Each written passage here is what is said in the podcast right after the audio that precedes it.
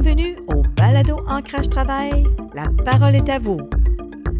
Mon nom est Linda Couture, animatrice du Balado Ancrage Travail, le balado qui veut faire entendre la voix des travailleurs et travailleuses expérimentés de 50 ans et plus et celle de gestionnaires d'entreprises sur des sujets reliés au monde du travail et la place qu'il occupe dans nos vies. Aujourd'hui, mon invité est André Groslot, 62 ans, père de trois jeunes adultes et grand-papa. Il a enseigné au secondaire pendant 25 ans et est retraité depuis 2015. Il est un passionné de la musique depuis près de cinq décennies en contrebasse et basse. Il a mené en parallèle sa carrière d'enseignant et celle en tant que musicien professionnel. À 16 heures, André gère aussi une petite entreprise familiale avec sa conjointe Annick. Le gîte touristique La Tourelle du Cap dans la région de Charlevoix. Découvrez cet homme à la vie active et aux projets passionnants. Nous discuterons de ses passions, ses succès et de défis. En ce temps de pandémie, il nous fera rêver de revoir bientôt Charlevoix dans toute sa splendeur, l'immensité du fleuve Saint-Laurent, de cette découverte en kayak de mer et des activités offertes à l'été 2021 au cœur de la belle région de Charlevoix. Bonne écoute. Euh, bonjour André. Bonjour. Ça va bien? Linda, oui, ça va bien. Toi-même. Oui, merci. On pourrait commencer peut-être à parler de, euh, de ton plan de carrière quand, quand tu étais plus jeune. Je sais que tu as commencé à faire de la musique. Peux-tu nous en parler un petit peu comment ça a débuté? Ah ben oui, euh, moi, euh, dans les années 72-74, donc j'avais environ 13-14 ans, je suis tombé en amour avec la basse électrique. Puis, en même temps, mes amis du secondaire, on était quatre, on a formé un groupe de rock qui s'appelait Prisme dans le temps. Donc, c'était les débuts de mon, de mon parcours musical, en tant qu'instrumentiste, bien sûr. OK. Tu avais pris des cours ou... Ben, j'avais pris quelques cours dans le temps chez euh, Lessard Musique, mais ça fait un bout de ça. Je savais lire un petit peu, ce qui me, ce qui m'aidait beaucoup. Euh, avec mes amis, ben, on a, euh, on a quand même fait beaucoup de spectacles. C'est ça qui m'a donné le goût euh, de poursuivre là, avec la basse électrique, avant de tomber plus tard avec la contrebasse à, vers 17-18 ans. OK. Voilà. Donc, euh, tu as fait ça en- un petit peu à la pige comme ça parce que tu avais une passion qui était la musique, c'est ça? Puis, euh, par la suite, euh, c'était quoi ta formation? Tu étais un enseignant aussi pendant 25 ans. Peux-tu nous dire un petit peu ton chemin là-dessus? Ah ben oui, c'est sûr que j'ai fait mon cégep en musique à l'Université Laval parce qu'on était euh, des chanceux. On était euh, au campus euh, du cégep de Sainte-Foy, mais même en étant dans ces deux années collégiales-là, un collégien, je fréquentais aussi euh, le campus universitaire de l'Université Laval. Donc ça nous a euh, branchés euh, un petit peu plus tôt. Puis là, ben, j'ai par la suite fait le choix de m'en aller en éducation musicale quand je suis arrivé au bac. Mais j'ai jamais arrêté de jouer à la basse électrique, par contre. Euh, au bac, ben, bien sûr, c'était la contrebasse qui est arrivée. Ben, au- pas au bac, mais au collège, c'est-à-dire. Enfin, je dis au bac, mais c'est, c'est conflictuel un petit peu parce qu'on était au, collé- au collège, puis on était sur le campus universitaire pour suivre nos cours euh, d'instruments. Mhm. C'était un avantage. là. OK. Mais dans le fond, tu as choisi euh, cette, cette voie de l'enseignement musique, mais tu n'as pas Oui. fait seulement ça. Non, ben là, c'est sûr que j'ai suivi des cours, euh, de contrebasse euh, au Cégep à l'université, en contrebasse classique. Euh, par la suite, ben, le jazz est arrivé, mais le jazz, c'était plus autodidacte, je dirais, parce que il n'y avait pas vraiment de cours de, de jazz en contrebasse à l'Université Laval, parce que c'était surtout le classique qui primait. Donc, j'ai fait de l'archet comme tout le monde. J'ai fait de, l'ensemble euh, classique. euh, j'ai fait l'ensemble de musique sacrée de Québec pendant une couple d'années, là, 78-80. Et après, ben là, c'est sûr que le jazz a, pris le dessus. Hmm. D'accord. Puis finalement, qu'est-ce qui t'a amené à, à t'en aller en éducation? Tu as fait de l'enseignement euh, anglais langue seconde. Comment tu es arrivé à ça? Ben, l'enseignement, dans le fond, c'est arrivé parce que tu te dis, je vais m'ouvrir des portes, je vais me laisser des portes ouvertes. Puis là, ben, l'enseignement, ça a été ça un petit peu. Avant que j'enseigne, ça a pris quelques années avant que, je tombe dans l'enseignement en tant que tel. Mais après ça, j'ai j'ai enseigné la musique. Mes premiers contrats, c'était euh, assez spécial. Je suis parti pour Chibougamau, donc euh, ah, j'ai enseigné la musique là quelques années. Puis après ça, je suis revenu au lac Saint-Jean pendant presque 20-22 euh, ans. Et par la suite, ben là, je suis atterri dans Charlevoix. Puis j'ai toujours resté en contact, dans le fond, comme au lac Saint-Jean. J'étais, au collège de au cégep euh, d'Alma. Puis j'enseignais la contrebasse puis la basse électrique euh, comme euh, substitut. C'est ça qui m'a aussi fait connaître les gars de, profil jazz sextet, les profs du collège d'Alma. Et par la suite, ben c'est ça. J'ai enseigné en même temps que je jouais. Donc, j'ai toujours enseigné, mais j'ai jamais arrêté de jouer. J'ai toujours fait les deux. D'accord. Mais tu enseigné au niveau de la musique, mais qu'est-ce qui t'a amené à faire euh, l'anglais langue seconde? Ah, ben là, l'anglais langue seconde, c'était à cause de mon acouphène, parce que je faisais beaucoup d'acouphènes. Puis là, ben, à un moment donné, euh, mon audiologiste, il a dit, ben là, tu n'as plus le choix. Il euh, faut que tu lâches l'enseignement de la musique. Ah, OK. Puis je me suis en allé en anglais, parce que je me débrouillais bien en anglais. Fait que j'ai fait peut-être deux, trois ans, là musique et anglais. Musique à peut-être 40% euh, puis anglais à 60% OK. Puis après ça, ben là, j'ai complètement lâché euh, l'enseignement de la musique au secondaire pour terminer comme euh, enseignant en anglais. OK. Toujours au secondaire, bien sûr. Mm-hmm. Tu as fait combien d'années, par exemple, en disons, en, enseignement euh, musique versus enseignement secondaire, anglais, langue seconde? Bon, musique, j'ai fait sûrement pas loin de 20 ans, puis le reste, ben, peut-être un 5 ans d'anglais, langue seconde. OK. Comment tu as trouvé l'ajustement euh, de partir de la musique à l'enseignement, l'anglais, langue seconde? c'était dans les mêmes écoles? Ou? Oui, c'était exactement à la même place. Là, OK.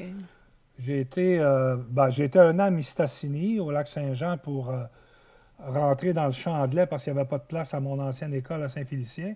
Mais j'ai été juste un an, puis après ça, je suis revenu euh, à la polyvalente de Saint-Félicien, là, à la, polyvalente des 80, pour avoir un poste en, anglais jusqu'à la fin de, de mon exercice professoral. Hum, donc, c'est en 2015 que tu as pris quand même une, retraite anticipée un petit peu. Euh, peux-tu nous en parler un petit peu? Bien, 2014, c'était le début là, du cauchemar un peu. Parce que là, j'ai eu un diagnostic de cancer pulmonaire stade 4 hum. Au début de 2014. Puis là, ben, c'est sûr qu'après, euh, c'était, tout le, toutes les rencontres avec les, euh, les. Donc, j'ai arrêté de travailler. Je ne pouvais plus travailler à cause de la faiblesse que cela me, procurait. Dû à la, fumée secondaire des clubs, ben, mon oncologue m'a confirmé que c'était vraiment ça qui m'avait conduit vers ça. Oui, mais j'aimerais ça qu'on en parle justement parce que tu me disais que tu étais non-fumeur. Donc, c'est vraiment la fumée secondaire comme. Euh, Dans les clubs. OK. Parce que moi, j'étais contrebassiste, donc je jouais debout sur le stage, la, la tête dans les nuages, mais dans le nuage de fumée secondaire, hmm. avant que la loi sorte puis qu'on arrête de fumer euh, dans les bars. Donc, euh, le mal était fait, puis à partir de 2014, euh, ben, j'ai vécu ce drame-là. Et par la suite, ben, j'ai été chanceux parce que je suis tombé sur une thérapie ciblée avec euh, des médicaments euh, qui coûtent euh, la peau des fesses. Hmm. Mais ça m'a aidé puisque je suis là encore. Oui, oui, oui. Mais en 2015, je n'ai pas eu le choix. Il a fallu que j'arrête d'enseigner parce que j'étais trop faible. Mais justement, parlons de, de, cette fumée secondaire-là. Je suis curieuse. c'est que dans le fond, tu étais exposé, si tu as commencé à jouer quand tu étais jeune, tu étais exposé quand même euh, pendant 30 ans à peu près? Ah, 25 ans sûrement. Hum. Ouais. Ouais, puis là, ben, c'est ça. Euh, mon oncologue m'a dit que les gens comme moi qui travaillaient dans les bars, les serveuses, euh, les barman, euh, etc., surtout chez les hommes, ça sortait vers 55 ans. Puis moi, c'est vraiment ça qui est arrivé. Ça a sorti à 55 ans. Hmm. Donc, tu devais être content de voir quand la loi est arrivée que tu pouvais continuer à faire de la musique sans être la tête dans les nuages. Oui, ben c'est ça. Là. Ça, hmm. c'était un gros avantage. C'était aussi euh, un moment de réflexion qui m'a justement reconduit vers le stage, vers la musique de club. OK. Mais ben là, il n'y avait plus de boucan, il n'y avait plus de fumée secondaire, donc je pouvais continuer à jouer quand même. OK. en faisant attention, bien sûr. C'est le beau côté, euh, le beau côté de la loi, dans le fond, hein, c'est ça. Et merci d'avoir partagé ça avec nous. Je pense que c'est important euh, que les gens entendent ça parce que tu étais un non-fumeur et euh, on sait qu'il y a des dommages collatéraux là, ah, qui, ben sont, qui sont là. Moi, ce que je serais curieuse peut-être d'entendre, c'est que maintenant dans l'enseignement, tu as pris un recul, tu es retraité, les les enseignants euh, masculins, c'était quoi le, ratio femmes-hommes d'enseignants? Euh, quelle sorte de relation? Est-ce que les relations étaient différentes parce qu'il y avait un modèle masculin? Peux-tu nous parler ben, Ça, c'est au primaire. Au primaire, oui, mais moi, je n'ai pas enseigné beaucoup au primaire. Mais au secondaire où j'étais, moi, c'était euh, carrément 50-50. Ah, OK, OK. Oui, ouais, ben, dans les années que j'ai commencé. Euh, par la suite, euh, ça a resté quand même comme ça. Mais présentement, je ne le sais pas. Je sais qu'il y a des problèmes actuellement à, recruter des enseignants masculins dans les écoles, surtout aux primaires. OK, oui, oui. Ouais. Et puis, peut-être qu'on pourrait maintenant s'aventurer dans, dans, ton, dans ton monde de la musique, parce que tu as quand même fait, je regardais tes, si on peut dire tes exploits. Peux-tu nous parler un petit peu des genres de contrats que tu as eus? Toujours, euh, c'était toujours un musicien professionnel euh, engagé pour euh, lire des partitions, mais c'est sûr que si je prends profil jazz sextet avec les profs du cégep d'Alma, ben, on faisait des concerts à la Tourelle au cégep d'Alma, mais on faisait aussi des concerts à l'extérieur du cégep. Ça, ça a duré quand même 3-4 ans. Après ça, j'ai été dans Émule Jazz à l'Université Laval, de 79 à 83. Émule Jazz, c'est l'école de musique de l'Université Laval. Mm. Donc, j'étais dans le stage band. Le stage band, c'était plus comme étudiant, mais on faisait quand même des contrats sur Louis Joliette. On jouait sur le fleuve là, pour les, euh, les, touristes l'été. Après ça, j'ai fait le dixième anniversaire du référendum avec euh, Jacques Parizeau dans le temps. Et euh, par la suite, euh, il y a d'autres contrats comme ça qui sont ajoutés. Euh, les fêtes du 125e de Chicoutimi, où j'ai joué pendant quelques fois. Puis sur le gros stage, justement, au port de Chicoutimi. J'ai fait Trans Blues Express de 94-98. Ça, c'était plus basse électrique. Mais là, j'étais vraiment rendu au lac Saint-Jean, Chicoutimi, Saint-Félicien, Chicoutimi-Alma. Puis euh, j'ai joué avec le gros big band de Yvonique Debien. Ça, c'était euh, le gros propriétaire du plus gros magasin de musique à Chicoutimi. Euh, magasin de musique, j'entends bien. J'ai joué de 95 à 2007 avec eux. Ça, c'était vraiment des conventions. c'était un big band. On était 18, 19 musiciens. Wow. Mais il y avait des musiciens de partout. Il y avait des musiciens de Québec, il y avait des musiciens du Saguenay, bien sûr, puis du Lac-Saint-Jean. C'était ça, là. Puis qu'est-ce qui t'a amené à, Parce que tu demeures euh, dans Charlevoix maintenant. Parce que tu as vécu aux deux places, tu enseignais et tu revoyageais pour revenir à Charlevoix. Qu'est-ce qui t'a amené là?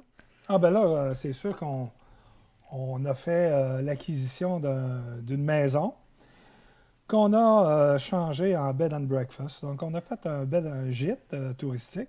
Mmh. Puis, depuis, depuis 2007 qu'on est propriétaire de ce gîte-là. Donc, euh, ça fut une expérience, euh, c'est une expérience qui est très positive parce qu'en plus, avec mon épouse Annick, ben, on fait de la musique pendant les déjeuners, après les déjeuners. Mm. Et euh, ça, ça apporte une couleur spéciale à notre bed and breakfast. Ben oui, c'est vraiment un lieu enchanteur. Puis peux-tu nous parler un petit peu aussi? Ben, je sais que vous avez gagné un prix euh, coup de cœur en 2009 pour votre oui. gîte. Oui. Ben oui, ça faisait deux ans qu'on ça faisait deux ans qu'on exerçait, ça faisait deux ans qu'on qu'on euh, faisait tout ça, les beaux déjeuners, euh, la musique. Puis à un moment donné, ben, dans ce temps-là, il n'y avait pas vraiment de vote par Internet, donc c'était des votes par papier. Donc les gens remplissaient des papiers par euh, qui était le, dans le fond l'office euh, pour euh, les gens qui possédaient l'industrie touristique, soit des gîtes, soit des auberges. Puis on s'est on s'est classé premier dans Charlevoix parmi environ euh, une centaine de, personnes. Ah, félicitations. Puis je pense que ce qui doit sûrement vous distinguer, euh, parce que j'ai déjà visité, j'ai déjà demeuré euh, dans une des chambres de votre site, c'est vous avez des chambres qui sont thématiques. Peux-tu, puis vous êtes fidèle à votre à vos passions par rapport à la musique. Peux-tu nous décrire un petit peu? Les ah, ben, chambres, à quoi ça, ressemble? Ça, les chambres, c'est ma c'est mon épouse. Euh, j'ai connu, j'ai connu ses talents de décoratrice. Parce que ma, mon épouse est musicienne aussi. Elle, a fait beaucoup de peinture, puis euh, elle fait plein de, de tricots et euh, métiers, et elle aime beaucoup ça. Puis là, ben, par rapport à, tout, à tous ses talents, ben là, elle a décoré le gîte c'était vraiment merveilleux, la décoration qu'elle a fait. Donc, c'est ça qui a amené en plus tous les bons commentaires euh, mm. des gens. Puis, et voilà, on est rendu là. Comment ça s'appelle encore votre, euh, votre gîte? Gîte? La, tourelle, la Tourelle du Cap. OK. puis, donc, euh, par rapport à Cap à l'Aigle, parce qu'on est situé là. OK. Puis, dans le fond, vous avez, entre autres, des chambres où euh, vous avez un, thème sur, vous avez un piano à un moment donné, c'est très, c'est très vaste. Peux-tu nous parler un petit peu de la décoration pour certaines, pour donner le goût aux gens peut-être? Ah ben euh, dans la tourelle, c'est sûr que c'est sur deux étages, c'est décoré euh, musical parce qu'il y a un piano, référence à la musique. Hum. Après ça, on a la, la charlevoisienne, ça c'est des suites, hein, c'est des grandes chambres. Ouais. La charlevoisienne, elle, c'est plus décor, euh, déco euh, bord de mer. Euh, puis on a la, la charlevoisienne, elle, c'est, c'est vraiment déco ange. Les anges sont omniprésents dans cette suite-là. Puis on a une petite chambre plus petite là, pour les gens avec un petit peu moins de revenus. Donc, euh, c'est euh, la châtelaine, là. Et voilà. Il y en a pour tous les goûts, dans le fond. Il y en a pour tous les goûts, exactement. Oui, oui, Et, comment vous avez vécu ça, justement, depuis euh, la pandémie? Par ben rapport Depuis la pandémie, on est fermé. Là, on n'a pas ouvert depuis l'an passé. Là, on mm. est en réflexion, je ne sais pas. À cause de mon cancer, on est un petit peu, on craint un petit peu pour la COVID, là. Puis euh, c'est ça, on est en réflexion. On s'est fait quand même euh, vacciner tous les deux, mais on attend, euh, on attend encore un petit peu pour définir l'ouverture ou par contre garder fermé, je ne sais pas. C'est ça, pour, pour observer finalement comment ça va se passer. OK, d'accord. Et puis, peut-être qu'on pourrait revenir à tes ben, étant donné que tu es à la retraite, de continuer, comme tu disais, à faire de la musique avec des contrats, que tu as joué quand même avec des grands noms. Euh, d'accompagner comme exemple Claude Dubois. Claude Dubois, Marie-Claire Séguin, Richard Desjardins, euh, Robert Charlebois. Euh. Bon, ça, c'était au dixième anniversaire du référendum, puis pendant des contrats au cégep d'Alma, parce qu'au cégep, au cégep d'Alma, avec les musiciens, les profs du cégep, ça arrivait qu'on qu'on avait des contrats avec des artistes. Il y avait Mario Pelcha aussi. Donc, euh, c'est ça.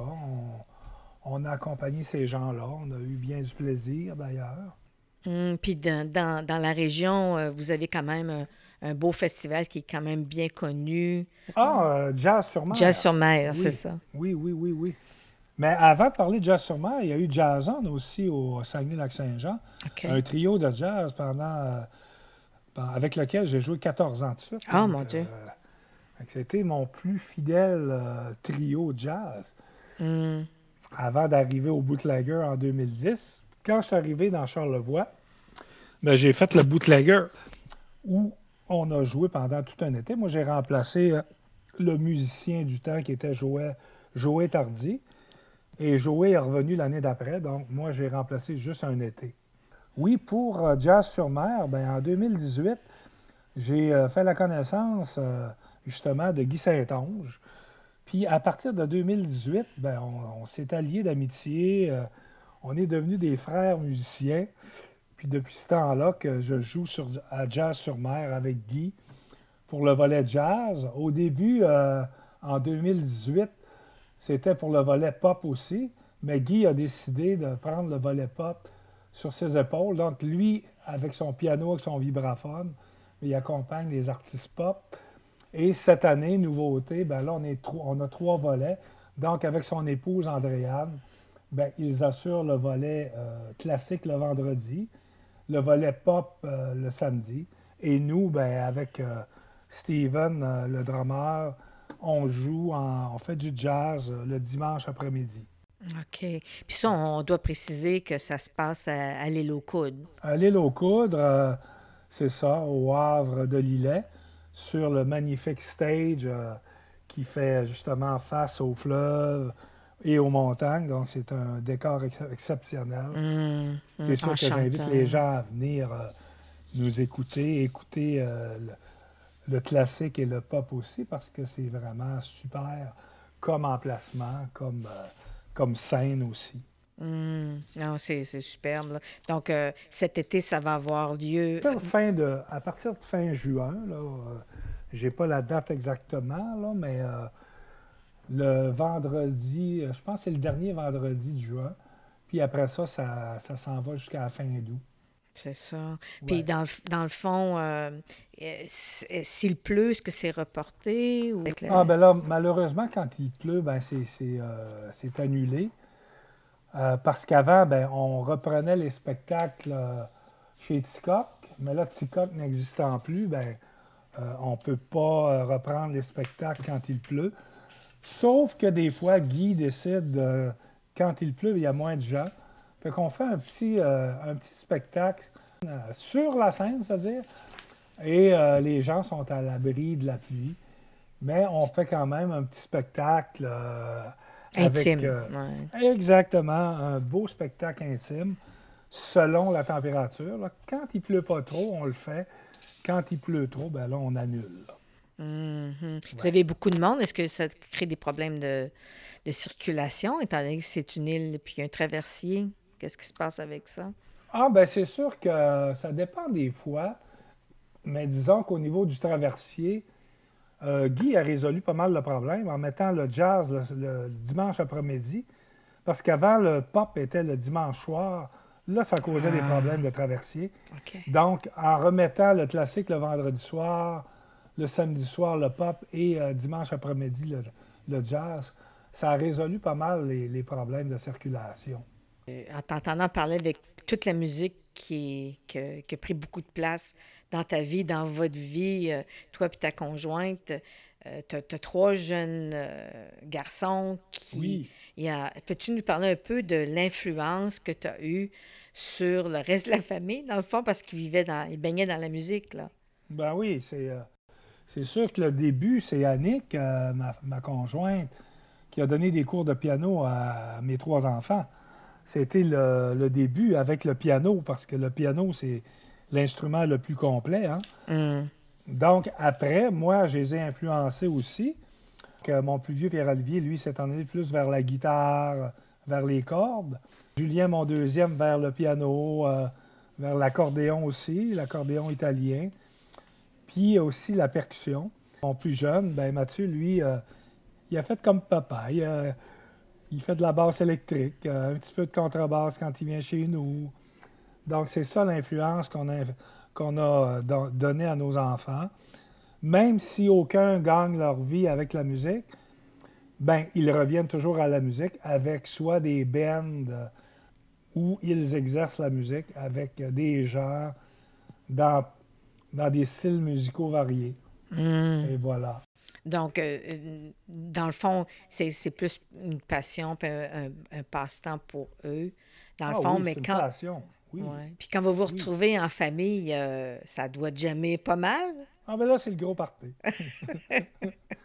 surtout, surtout que Pierre-Olivier fait euh, de la mandoline euh, depuis quelque temps. Moi, j'ai fait du violon un peu. J'ai fait du violon pendant presque deux ans, là, mais disons que là, à cause de mes problèmes de, de- de tendinite dans les épaules, été obligé d'arrêter à cause de l'archet. Mais Pierre-Olivier, euh, dans le temps des fêtes, mon plus vieux, euh, et les autres emmènent leurs instruments, et c'est le gros jam. C'est vraiment un jam folklore. On fait du folklore, on fait beaucoup de folklore. Puis, euh, justement, mes jeunes, mes trois jeunes, ont, suivi et suivent encore euh, mon oncle euh, dans ses, dans ses ses, exploits. ses exploits d'accordéoniste. Puis, ils sont bien fiers de lui. Est-ce qu'ils jouent euh, à l'oreille? Pour le folklore, c'est à l'oreille, Ouais, OK. mais euh, sont capables de lire les trois. Oui, Ah, oui. Les trois sont capables de lire. Ouais. Surtout le piano, parce qu'ils ont appris à lire le piano avec, euh, avec Annick. Mais euh, comme Pierre-Olivier va lire euh, des, partitions, des partitions de guitare, euh, Julien, ben, lui, il lit beaucoup. Il lit euh, des partitions d'accordéon et euh, piano encore, puis il est capable de drummer avec euh, des partitions de drum. Puis Mathieu, ben, lui, va, va lire un petit peu des partitions euh, pour la basse électrique. Hmm. Donc, sont imprégnés de musique, Ouais, ouais. comme les parents. Ouais. Mais to- toi, la musique dans ta vie, qu'est-ce que ça t'a apporté vraiment? Ça m'a apporté à partager cet amour de la musique-là avec les jeunes quand j'étais prof de musique. Ce qui est plaisant là-dedans, c'est que les jeunes, aujourd'hui, euh, parce que quand j'ai débuté, ben, ils étaient- ils- c'est sûr qu'il y avait 14-15 ans, mais maintenant, j'en ai qui sont rendus à 50 ans. là. Donc, euh, ils, ils me remercient beaucoup. Puis euh, j'en ai qui viennent chez, chez nous. euh, j'ai encore des jeunes qui viennent puis qui emmènent leur guitare, puis on se fait un jam chez nous. OK, OK. Ouais. Donc, tu étais un peu comme le, le- la source d'inspiration en tant que prof, euh, te, semer cet amour et passion-là pour eux. Mais j'en ai beaucoup qui sont rendus dans le, justement dans, dans le milieu artistique. Là. Je pense Ah à oui? Marie-Josée Frigon, à, à Belle et Bomme, la saxophoniste. euh, Ah, OK. Marie-Josée, euh, ça, c'était notre, notre soliste au secondaire. Puis après ça, elle s'est dirigée au cégep, à l'université. Puis elle vient de faire une maîtrise, justement. Donc, euh, ça, c'est des, euh, des bons coups euh, de prof de musique. Oui, puis ben, mais, oh, te chanter aussi, je pense. Ben moi, oui, ça, c'était plus au bootlegger. là. Au bootlegger, l'été que j'ai chanté.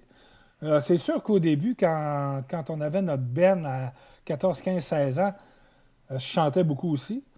J'ai pris un break de chant parce que j'étais supposé de faire du chant, du chant à l'université, mais finalement, ça n'a pas, ça a pas cliqué. Euh, C'était surtout du chant classique. J'aurais aimé mieux faire du, du scat, du jazz, tout ça, mais euh, dans ce temps-là, euh, c'était plus classique.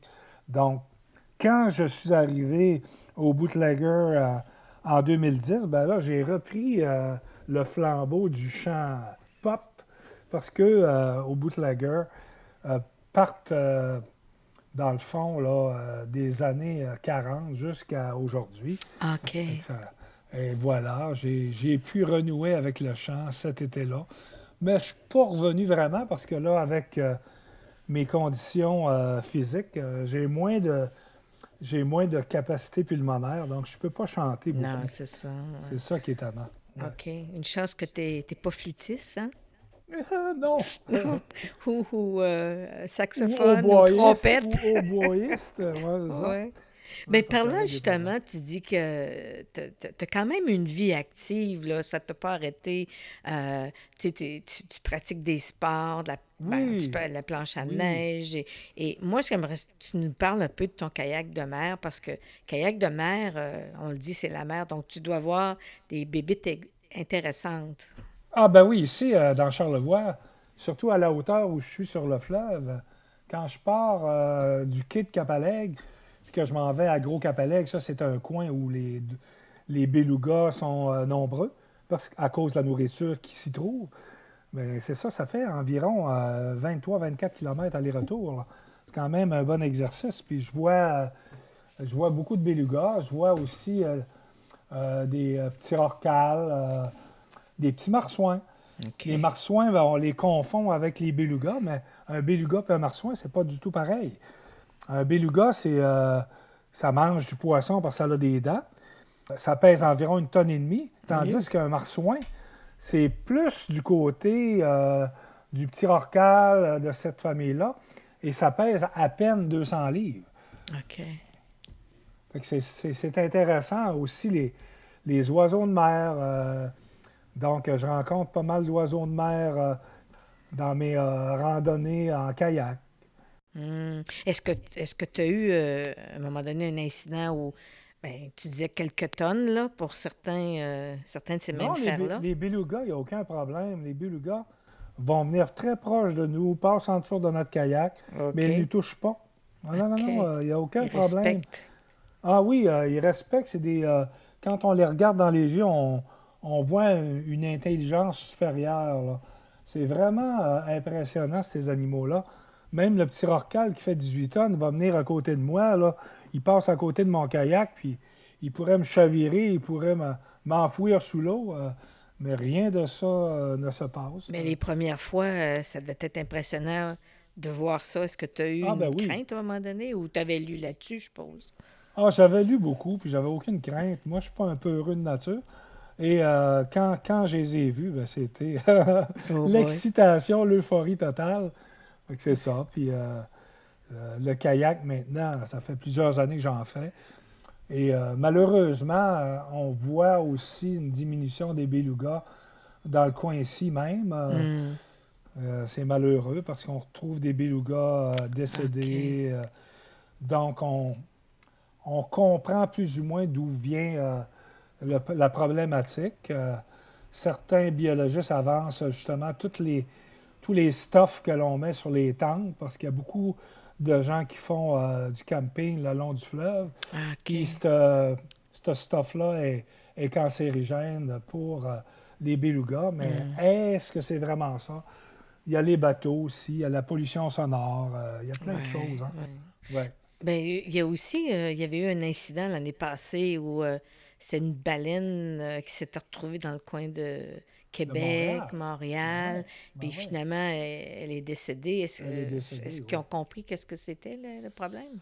Ben moi, j'ai vu euh, des reportages là-dessus, mais ils ne comprennent pas vraiment euh, qu'est-ce qui s'est passé. Euh, bon, elle était perdue, elle n'a pas pu retrouver son chemin. Hmm. Donc, il n'y a pas vraiment d'explication sur ce phénomène-là, hmm. sur cette baleine-là qui s'est retrouvée à, en eau douce d'ailleurs, à Montréal. Puis les hmm. baleines en eau douce ben, ben, ne peuvent pas survivre euh, hmm. vraiment longtemps. C'était ça le problème. Capable de revenir assez rapidement vers l'eau salée. C'est ça. Autre chose à, mentionner que tu aurais oublié par rapport à ton parcours. Euh, euh, ben, il y a aussi l'hiver. L'hiver, je fais beaucoup de fat bike. Là. Ça fait ah quand même 6-7 ans que j'en fais. Donc, ça, ça m'aide à garder un certain niveau de santé qui euh, se reflète dans ma vie de tous les jours. Hmm. Puis il y a des côtes dans ton coin aussi, là? ah, ben oui, il y a des côtes. Euh, il y a des côtes. Donc, je me suis. Euh,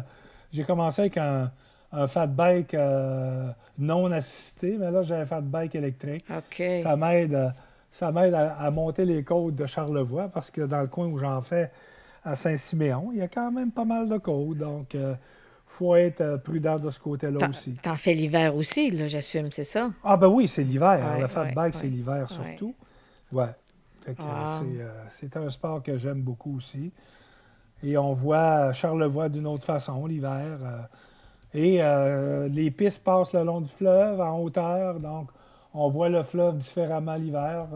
Le fleuve est très beau l'hiver aussi. Là, bleuté, euh, verdâtre. Donc, euh, c'est beau, Charlevoix. Oui, oui, oui. Je pense que les gens aiment beaucoup aller dans Charlevoix.